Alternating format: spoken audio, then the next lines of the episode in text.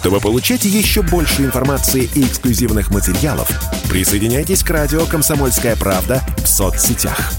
В отечественных социальных сетях. Смотрите новые выпуски на Рутьюбе, читайте телеграм-канал, добавляйтесь в друзья ВКонтакте, подписывайтесь, смотрите и слушайте. Радио «Комсомольская правда». Самая оперативная и проверенная информация в эфире и соцсетях.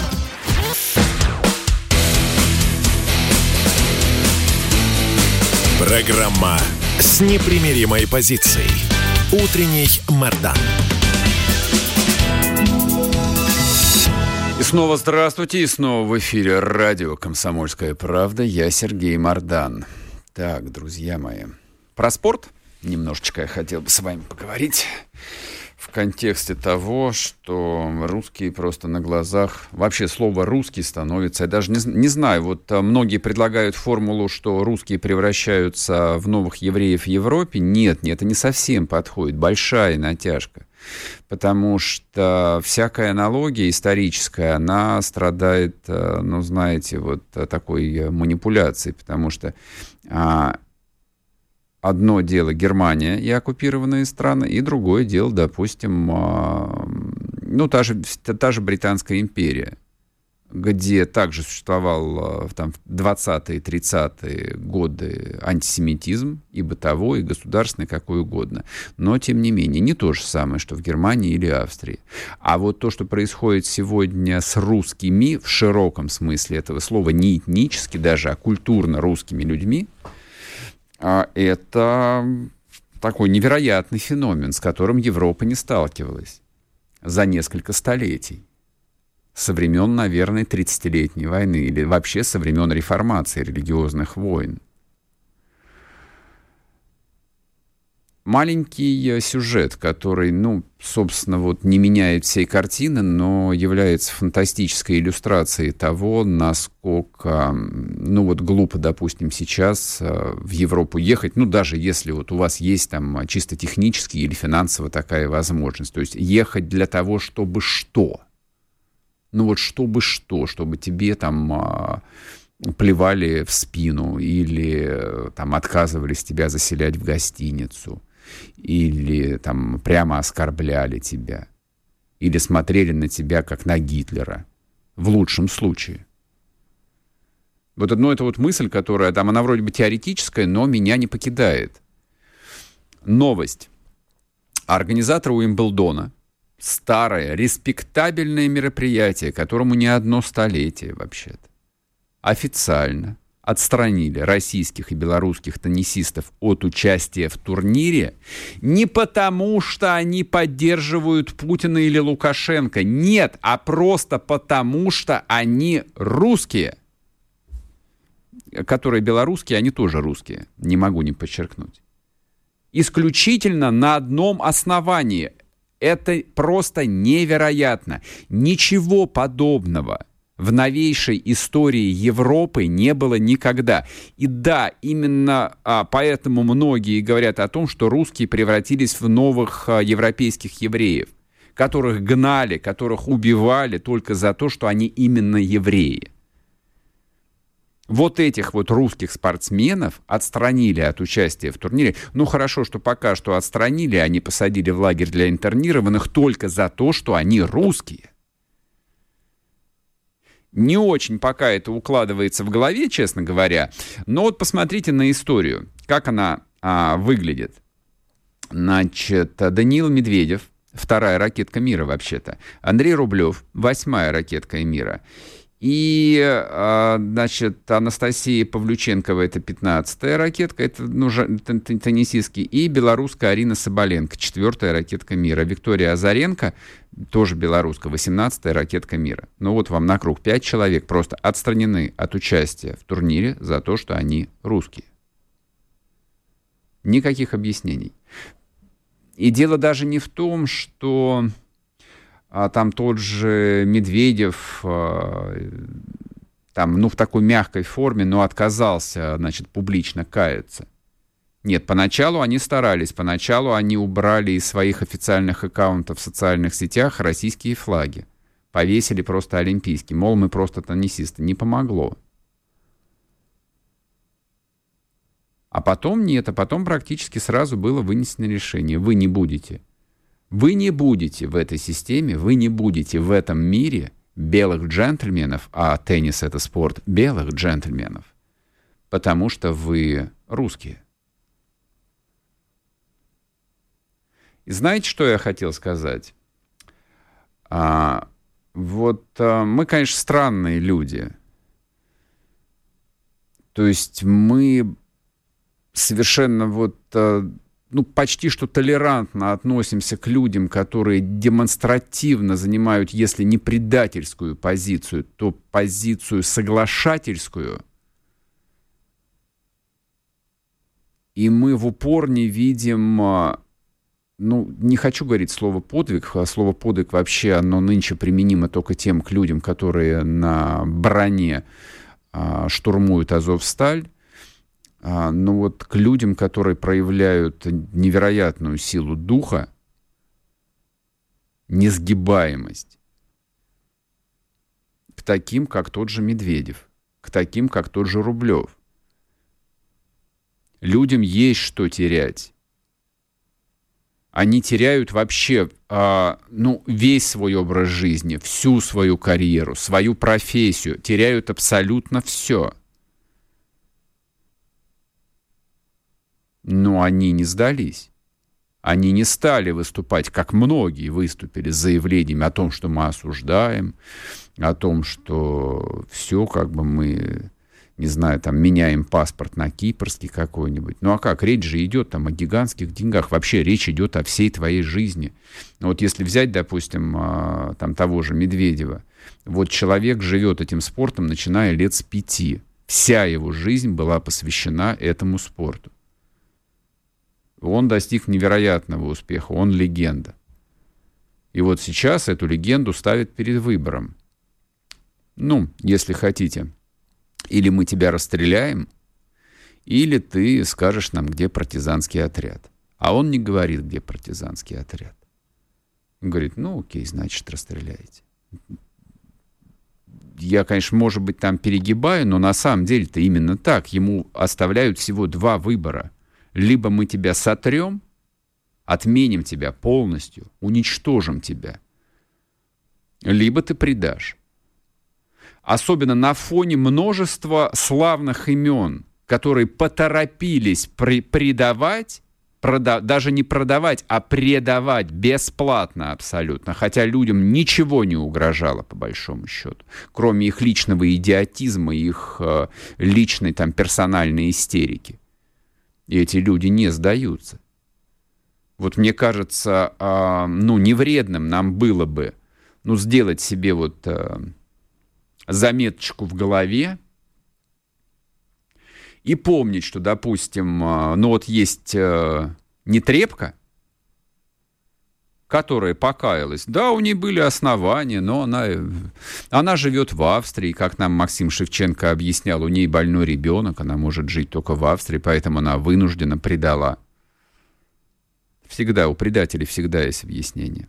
Вот, а есть э, Даниил Медведев, есть Андрей Рублев – у которых тоже, в общем, вполне себе весомые основания были предать, но они не предали.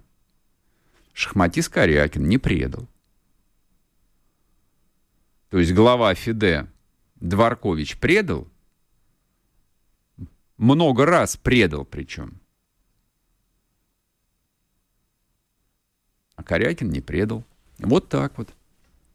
И еще одна мысль, которая у меня а, вот... А, родилась в этом странном спортивном контексте, хотя человек и сам, а, не сказать, чтобы а, сильно спортивный, и спорт как индустрию, как шоу-бизнес, всегда был к нему абсолютно равнодушен, мне это было неинтересно. Ни один спорт я не смотрю, никакой спорт мне не интересен. Вот. Но, тем не менее, а, мысль-то очевидна. Вот 30 с лишним лет мы, как классическая колониальная страна, а, смотрим а, матчи НХЛ. Ну а как же? Там же играют наши русские хоккеисты. Некоторые из них даже а, являются членами Путин Стим, ну типа как товарищ Овечкин.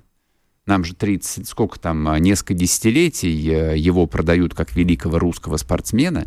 Но, правда, почему-то великий русский спортсмен несколько десятилетий играет и живет э, в Соединенных Штатах Америки. Но он на, почему, по какой-то причине является нашим героем. Почему, я в упор понять не могу. Все это началось давно еще. Это все еще началось с тех э, самых пор, когда а, в НХЛ уехали играть бывшие э, звезды а, так называемой красной машины, фетисов и прочее. Такая неловкая была ситуация. То есть вчерашние члены КПСС, вчерашние офицеры Советской Армии, вчерашние члены ЦСКА и сборной Советского Союза, как только представилась возможность, поехали играть в НХЛ. Это было довольно труд, трудно объяснить каким-то патриотизмом, но, тем не менее, про каналы, видите, ну, некоторым даже удалось стать видными спортивными чиновниками и подепутатствовать и все такое прочее. Ну, а потом, как помните, был еще Павел Буре, ну и вся вот эта вот бесконечная эпопея с э, русскими легионерами в американских, канадских хоккейных командах. Вот, и мне кажется, что нынешние события на этом ставят крест. И мы, наверное, не будем интересоваться судьбой легионеров, которые уезжают играть в американских и в канадских чемпионатах. Но почему-то я так думаю. Как-то это вот неловко звучит. Как-то как стыдно немножечко будет разговаривать об Овечкине, который, видите ли, забил 50-ю шайбу. Ну, забил и забил. нам что до этого. У нас тут другие проблемы. Вернемся после перерыва, продолжим, не уходите. sportkp.ru о спорте, как о жизни.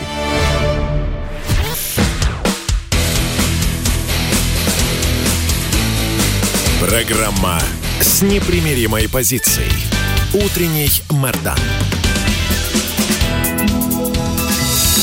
И снова здравствуйте, и снова в эфире радио «Комсомольская правда». Я Сергей Мордан.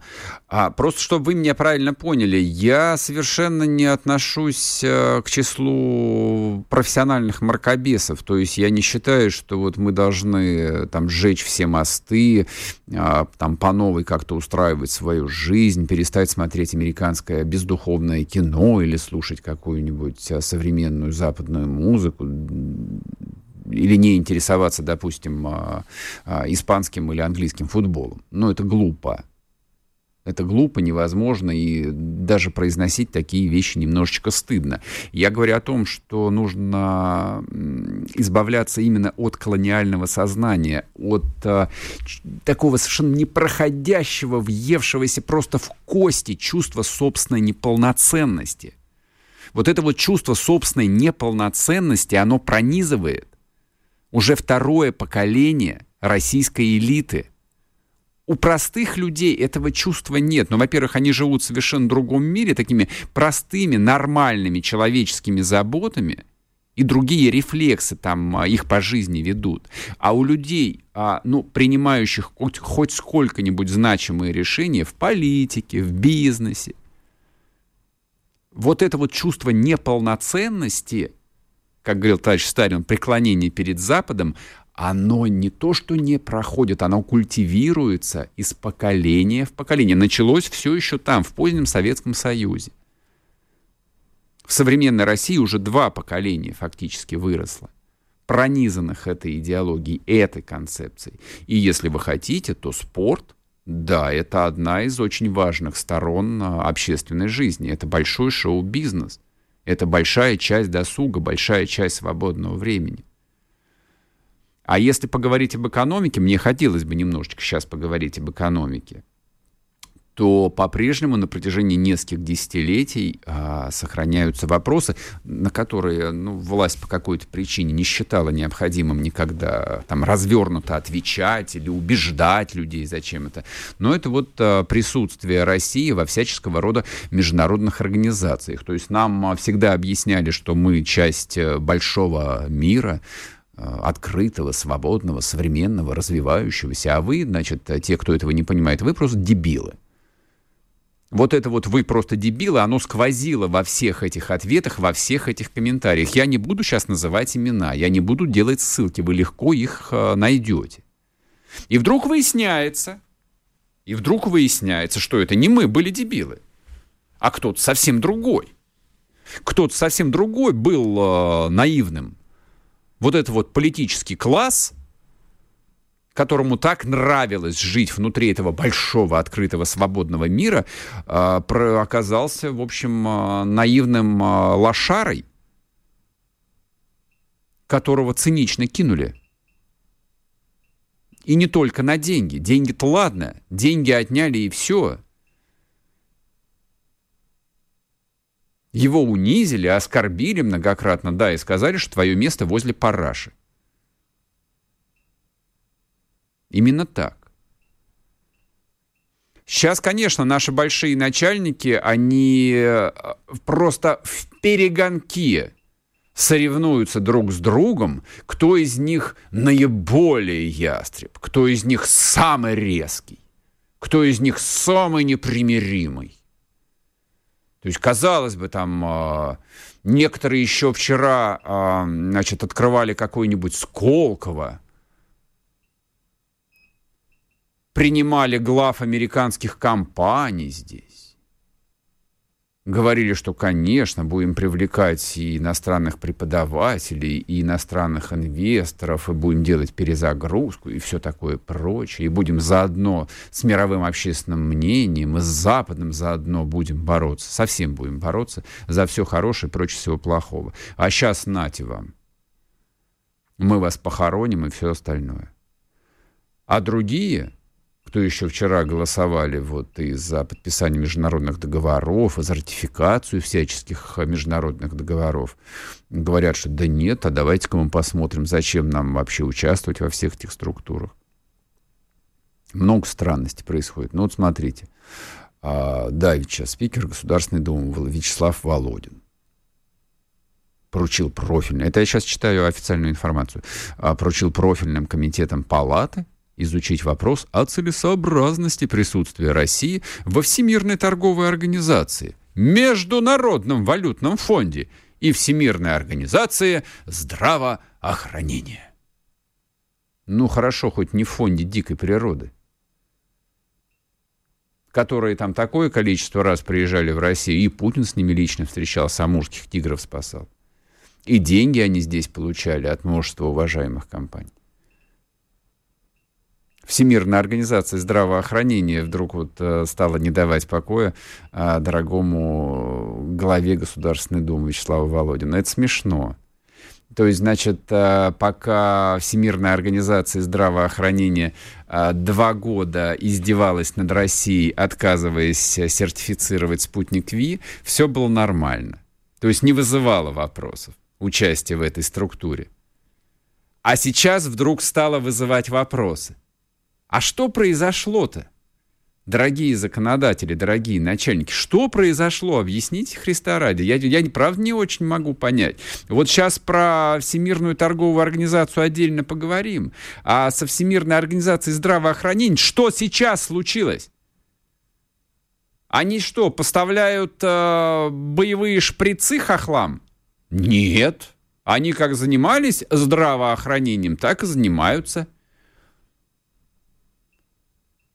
Но издевались-то они над Россией предыдущие два года до начала специальной военной операции. Что произошло, что вы прочухали только сейчас, только в шестом созыве Государственной Думы? А почему в пятом созыве Государственной Думы это не вызывало никаких вопросов? Зачем России оставаться членом ВОЗ, если ВОЗ рассматривает ВОЗ, если ВОЗ рассматривает Россию – как э, какого-то надоедливого терпилу. Как, как попрошайку, который ходит там, трется в приемной, да, и вот что-то просит все время. Ему уж сказать, что ничего не получишь, пошел вон отсюда, а он все трется и трется, скулит и скулит, жалуется и жалуется, ноет и ноет. Вот как Россия себя вела два года со Всемирной организацией здравоохранения. И вот сейчас, наконец, поручено специальным комитетом, а рассмотреть целесообразность. Да что ее рассматривать? Нет никакой целесообразности. Ровно как не было и нет никакой целесообразности присутствия России в Совете Европы, в который ее включили при Елкине покойном, и в прочих европейских структурах. Это было понятно и до 24 февраля 2022 года. Просто сейчас, в общем, как-то совсем уже стыдно стало платить взносы. А, вот ответ-то. Вот я и наткнулся на ответ. Слушайте, мы ж под санкциями. У нас даже технически нет возможности платить взносы. Вы не сомневайтесь, мы платили бы. Мы и в тот же, в тот же ВОЗ взносы платили многомиллионные. Хотя нас только что пинками оттуда не гнали, а деньги платили. И во Всемирную там, торговую организацию, и Международный валютный фонд платили ведь. У России там доля есть какая-то довольно существенная, она оплачена миллиардами наших денег, наших всех 145 миллионов граждан России. И эти деньги туда вкладывались, в том числе и после 2015 а, года, когда а, Международный валютный фонд сказал, я просто помню эту историю, сейчас я ее и вам напомню, а вот те самые миллиарды, которые вы дали Януковичу, помните? накануне Майдана мы дали Януковичу, по-моему, то ли 3, то ли 4 миллиарда. Госдолг чистой воды. Все оформили чин-чинарем по закону. И буквально там через два месяца Янукович кончился. А вот, что сказал МВФ? Не, не, не, сказали, нет, это никакой не госдолг, идите, погуляйте. То, что вы дали деньги там какому-то преступному режиму, это ваша проблема. Мы что, вышли из э, Международного валютного фонда? Да нет, конечно, не вышли. Утерлись, отряхнулись, сделали вид, что ничего не произошло. Никто ничего не видел. И остались там. Вот то же самое Всемирная торговая организация. Сам факт вхождения в которую изначально вызывал не просто много вопросов, а огромное количество экономистов, промышленников, криком кричали и говорили, нет, нам не надо туда, мы добьем остатки своей промышленности. Вошли. А теперь нас, э, нам фактически э, блокаду почти уже законченную объявили, то есть ну, немножко осталось.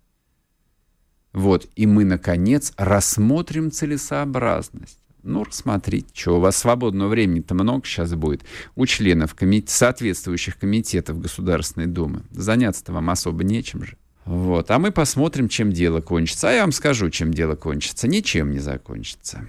Мы там останемся. Должно еще произойти некоторое количество событий, прежде чем, ну вот в этих головах что-нибудь щелкнет наконец. И что-то начнется, вот биохимические процессы пойдут э, по-другому сценарию? Пока нет.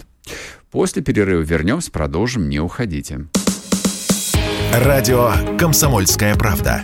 Только проверенная информация.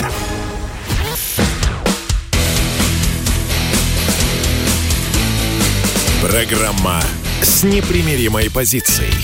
Утренний Мордан. Всем здравствуйте! В эфире радио «Комсомольская правда». Я Сергей Мордан. Идет трансляция на новом резервном YouTube-канале «Мордан 2.0». Кто не подписался, находите, подписывайтесь. Идет трансляция э, ВКонтакте. А, Тут у нас канал называется Мардан Live. Я понимаю, что есть под нет написано Мардан Live, название написано Мардан Эфир. Сам понимаю, что, в общем, мы вас путаем. Ладно, наведем порядок. А и в Дзене можно смотреть, можно писать комментарии. Все, что вам а, удобно, вот как бы выбирайте социальную сеть по себе. А мы продолжаем а, говорить, ну, прежде всего, об украинских новостях. Других новостей для нас не существует, к сожалению, к счастью, не знаю. А к нам присоединяется Сергей Колясников, автор телеграм-канала «Зергулья». Сергей, привет. Да, привет. Слушай, вот вчера наткнулся на очередные комментарии а, МИДа и даже себя поймал на мысли, что меня это невероятно нервирует. А людей с менее крепкой психикой, а, я думаю, что это должно выводить из себя. С твоей точки зрения, а, это все зачем? Вот, вот сейчас это зачем? Ну, ты конкретно про какой комментарий? Много было. Я говорю о про том, Лаврова? что дове- доверия киевскому режиму на переговорах нет. Это завинила, заявила а, Мария да. Захарова. А тут, соответственно, ну, люди, было. да, люди в телеграм-каналах, ну, с ней вступили в заочную полемику. А что, раньше доверие было? А, давай я а, кон- конкретизирую вопрос.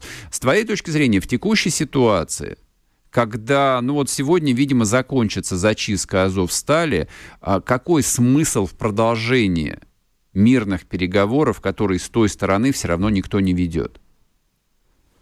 Ну, э, смотри, суть в чем. Э, я уверен, что до сих пор остается достаточно большая во власти прослойка людей, которые искренне верят, что вот мы сейчас Донецкую, Луганскую область освободим от нацистов, и потом с Киевом подпишем договор, как там даже цитата такая есть, положим договоренности на бумагу, и сразу раз мир, а потом снятие санкций, и все как раньше. В Европу можно ездить, и нефть и газ у нас будут покупать, и мы всем друзьями будем, и все, весь этот страшный ужас пройдет.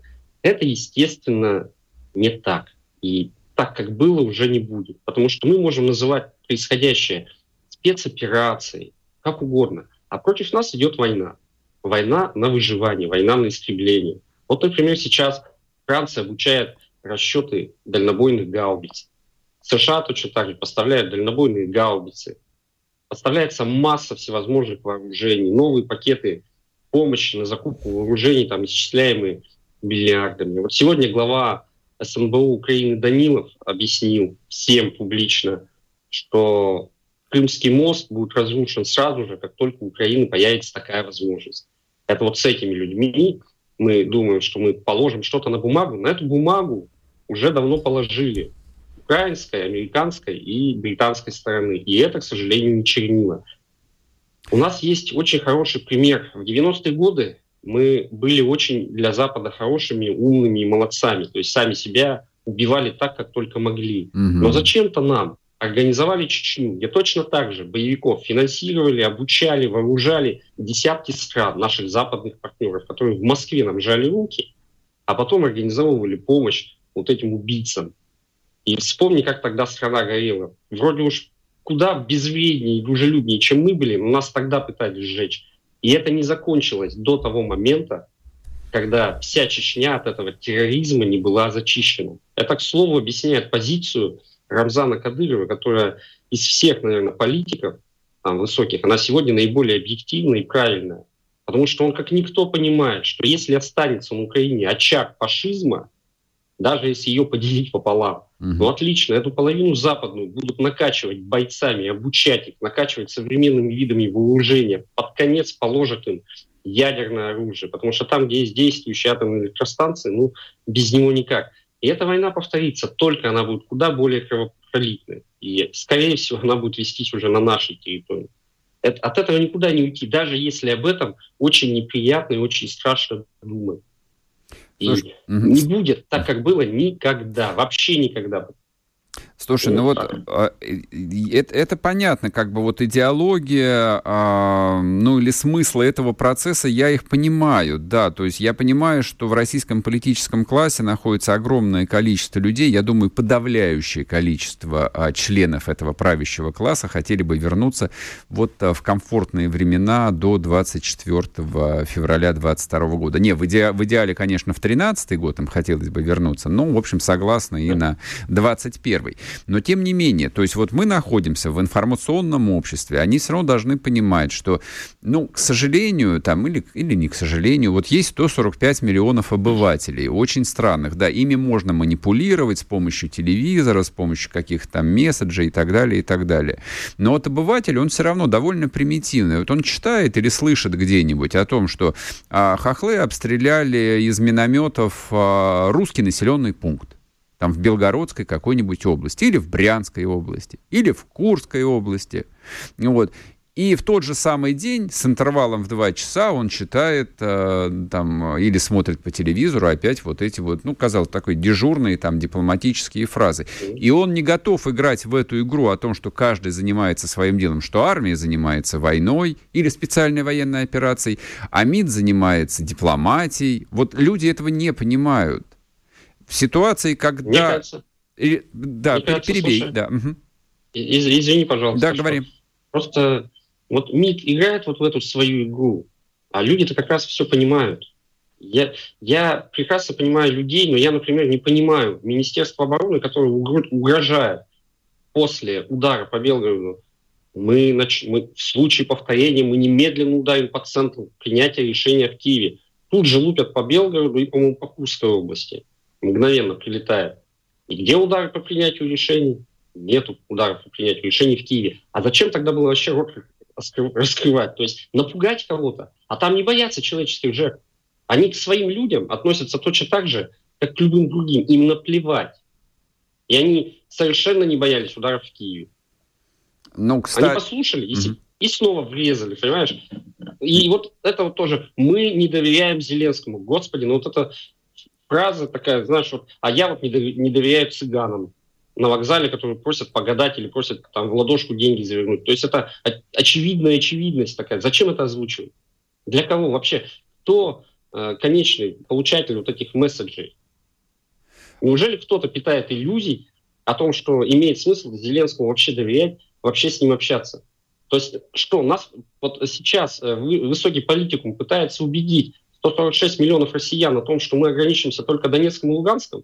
Надо не нас в этом убеждать. Надо в этом убедить попытаться Запад, а Запад почему-то категорически не согласен с этим.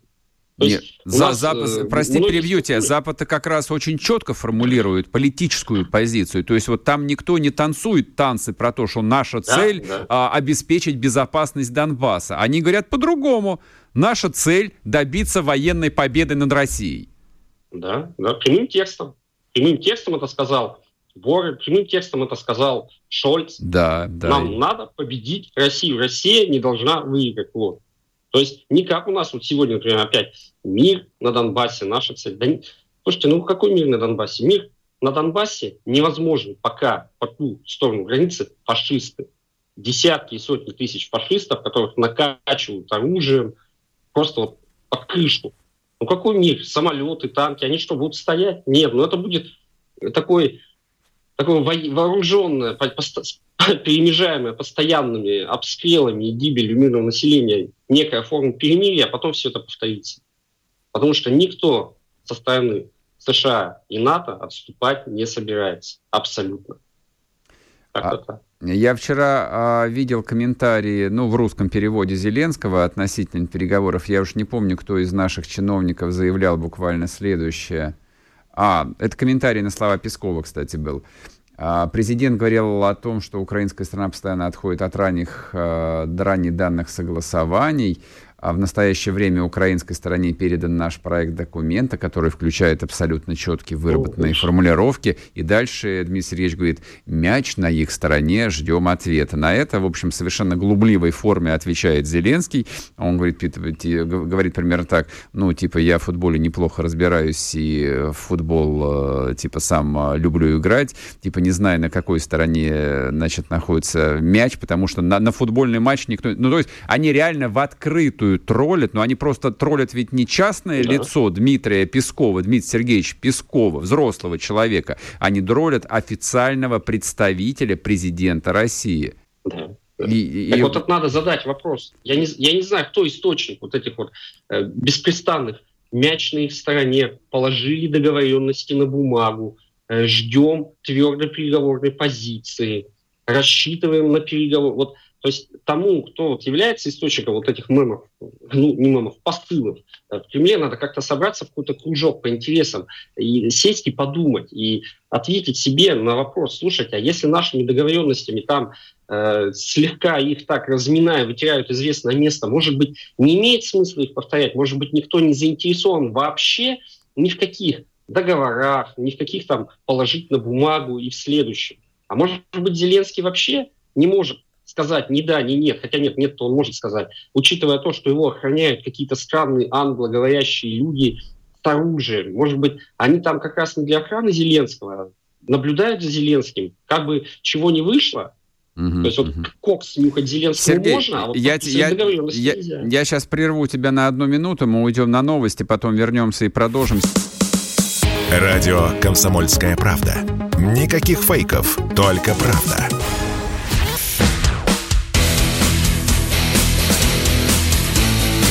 Программа с непримиримой позицией. Утренний Мордан.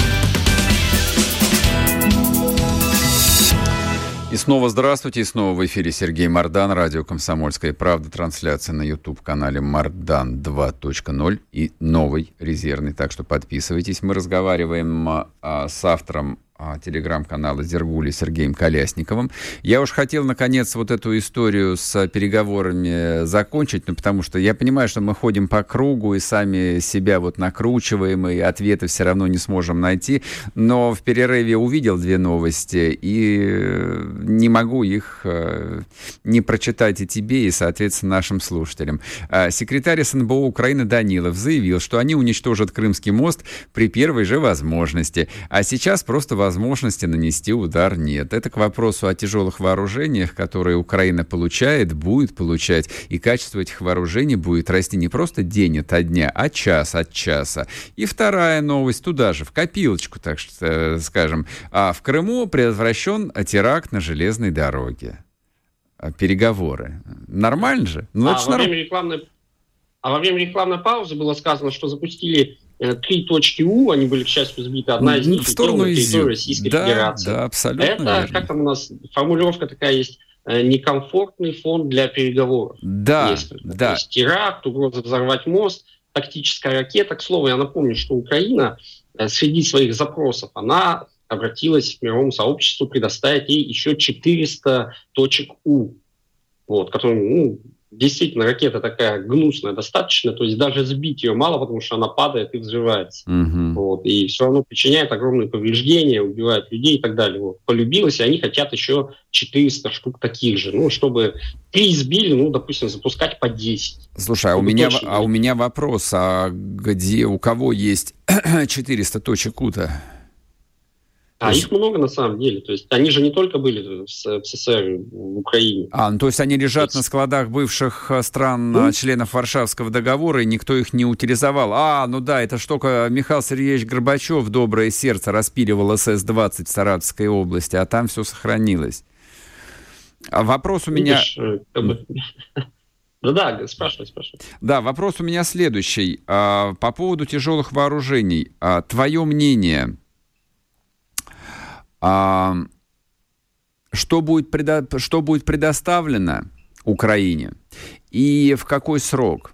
То есть вот а, по твоим ощущениям, а, на масштаб какой эскалации сейчас а, заточен Запад? Ну, мое мнение, что, во-первых, надо учитывать все вот эти заявления о поставке вооружений. Например, мы поставили туда, там, Украине 50 танков. Это делается с временным лагом. То есть, когда такое звучит из уст официальных лиц, значит, уже не поставлено. Угу. Когда говорят о том, что начнут вот-вот обучать экипажи гаубиц, это значит, их уже обучают. А может быть, эти гаубицы уже едут в сторону там, польско-украинской границы. Вот. Какие масштабы? Ну, мы знаем о передаче целого спектра очень серьезных таких ударных беспилотников со стороны США, угу. в том числе Рипер. Он один из лучших в мире, там считается, по высоте, по дальности, по эффективности. Да, у нас там эшелонированное ПВО, но тем не менее, это очень серьезная штука. Вот. Мы знаем о поставке целого, целого спектра гаубиц, мы знаем о замене, причем это и США, и Германия уже заявили, что они будут странам, которые начнут передавать тяжелую технику советскую, ну, которую способны оперативно, даже с учетом переделок под НАТО, освоить украинские Э, бойцы, они будут подменять ее на более современную свою. Вот Германия прямым текстом это заявила, и США это заявляли. То есть речь идет а, уже не о десятках, а о сотнях единиц э, бронетехники, гаубиц, э, и тогда это танки, бронетранспортеры, БМП, соответственно, там гаубицы, РСЗО, ну, что там еще, ну, беспилотники, по сути, весь спектр вооружений. А стрелковку, ПЗРК, и ПТРК никто не останавливал никогда, они так ведут туда вагонами и тысячами. То есть там до предела насыщенно и передовая, и там, любые другие части, включая территориальную оборону этими видами вооружений. То есть, по сути, все то, что с таким трудом было России выбито, оно возмещается очень серьезными темпами. Прям очень серьезно. Если речь идет о поставках сотен танков БМП, ну о чем мы говорим? Ну вот в этой связи э, у меня вопрос. Ну вроде бы как позавчера нанесли удар, э, но опять-таки там, насколько я понимаю, не по железнодорожной инфраструктуре, а действительно удар наносился по складам в районе Львова. а, видимо, там, где перевалка происходит а, западной военной техники.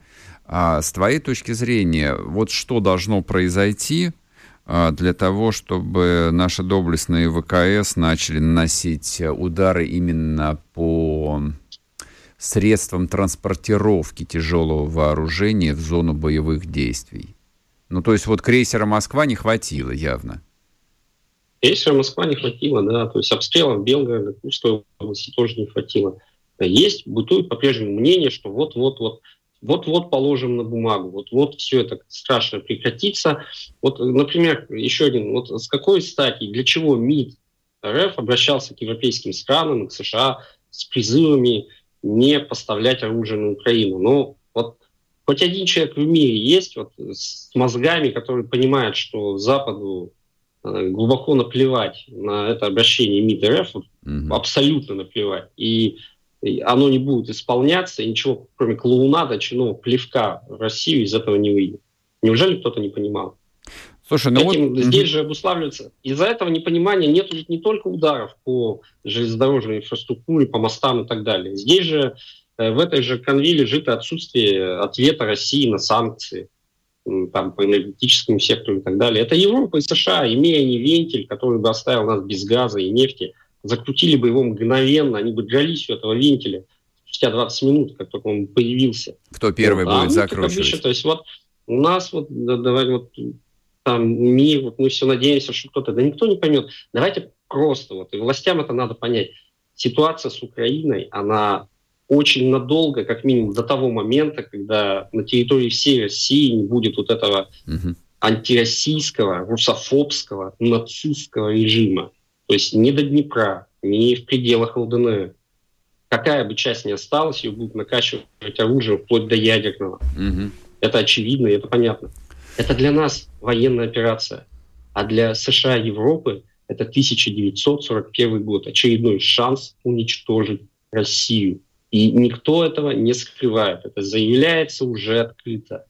Можно что угодно положить на бумагу, но канцлер ФРГ Олаф Шольц в, в венах которого бурлит прям, горячится сейчас кровь предка из вермахта, он прямо говорит, Россия должна понести военное поражение. Ну и понятно, что это будет означать конец России. Это вот то, что с той стороны. Поэтому когда у нас там тихонечко здравствуйте, мы тут бумажку вам подготовили, вот вы оружие на Украину поставляете, вы, пожалуйста, больше так не делайте, это как-то неправильно получается. Ну, кладите эту бумажку там, я не знаю, может сразу в бурну класть около посольства.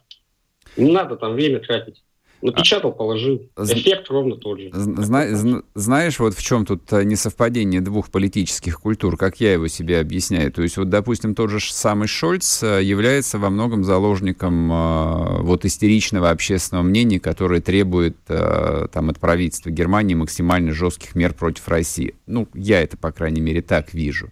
А, поэтому, как только он пытается вот проводить там более-менее осторожную, взвешенную политику, его тут же партнеры по коалиции начинают прессовать и грозить ему, что решение о поставках будет принято без него, ну а дальше все остальное.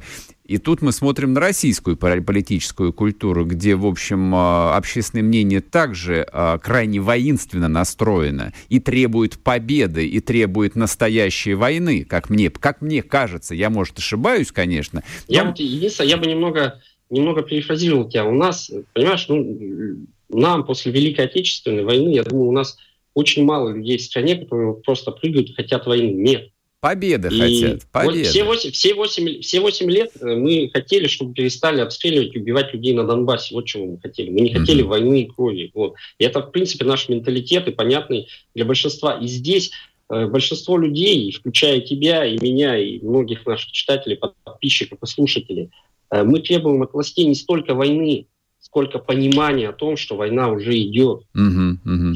Отказа вот от этих постоянных попыток положить что-то там на бумагу. Вот, вот чего мы требуем. И понятно, что раз война, то должна быть победа, потому что ну, это объективный вопрос выживания. У нас их было много в истории. Вот у предков у наших дедов и прадедов было, вот сейчас у нас. И это ничем не отличается. Ничем. Просто оружие более высокотехнологичное. А заметь, противник наш ровно тот же. И поддерживают его те же страны. Это снова фашизм и вся вот эта коалиция западная, которая его всеми силами подпитывает. Mm-hmm. Даже символика та же. Посмотреть в любом, в любом расположении батальона Азов, там даже книги те же, Майнкамп. И праздник они, они отмечали тот же вчера, день рождения Гитлера, понимаешь? Mm-hmm. Казалось, почти 80 лет прошло, а ничего не изменилось. Да, 80 лет прошло, а на самом деле ничего не прошло. Сергей, спасибо тебе большое, что был с нами. Сергей Колясников, автор телеграм-канала «Зергулья». Подписывайтесь. А у нас осталось а, меньше минуты. Вот. А, я напоминаю там последний на сегодня раз о том, что подписывайтесь на YouTube-канал Мардан 2.0. Это новый резервный эфир. Старый забанен, соответственно, телеграм-канал Мардан.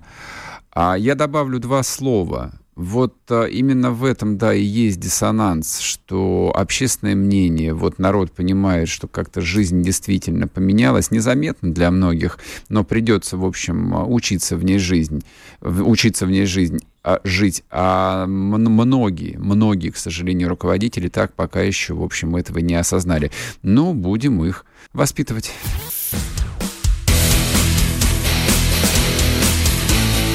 Утренний Мордан. Чтобы получать еще больше информации и эксклюзивных материалов, присоединяйтесь к радио «Комсомольская правда» в соцсетях – в отечественных социальных сетях. Смотрите новые выпуски на Рутьюбе, читайте телеграм-канал, добавляйтесь в друзья ВКонтакте, подписывайтесь, смотрите и слушайте. Радио «Комсомольская правда». Самая оперативная и проверенная информация в эфире и соцсетях.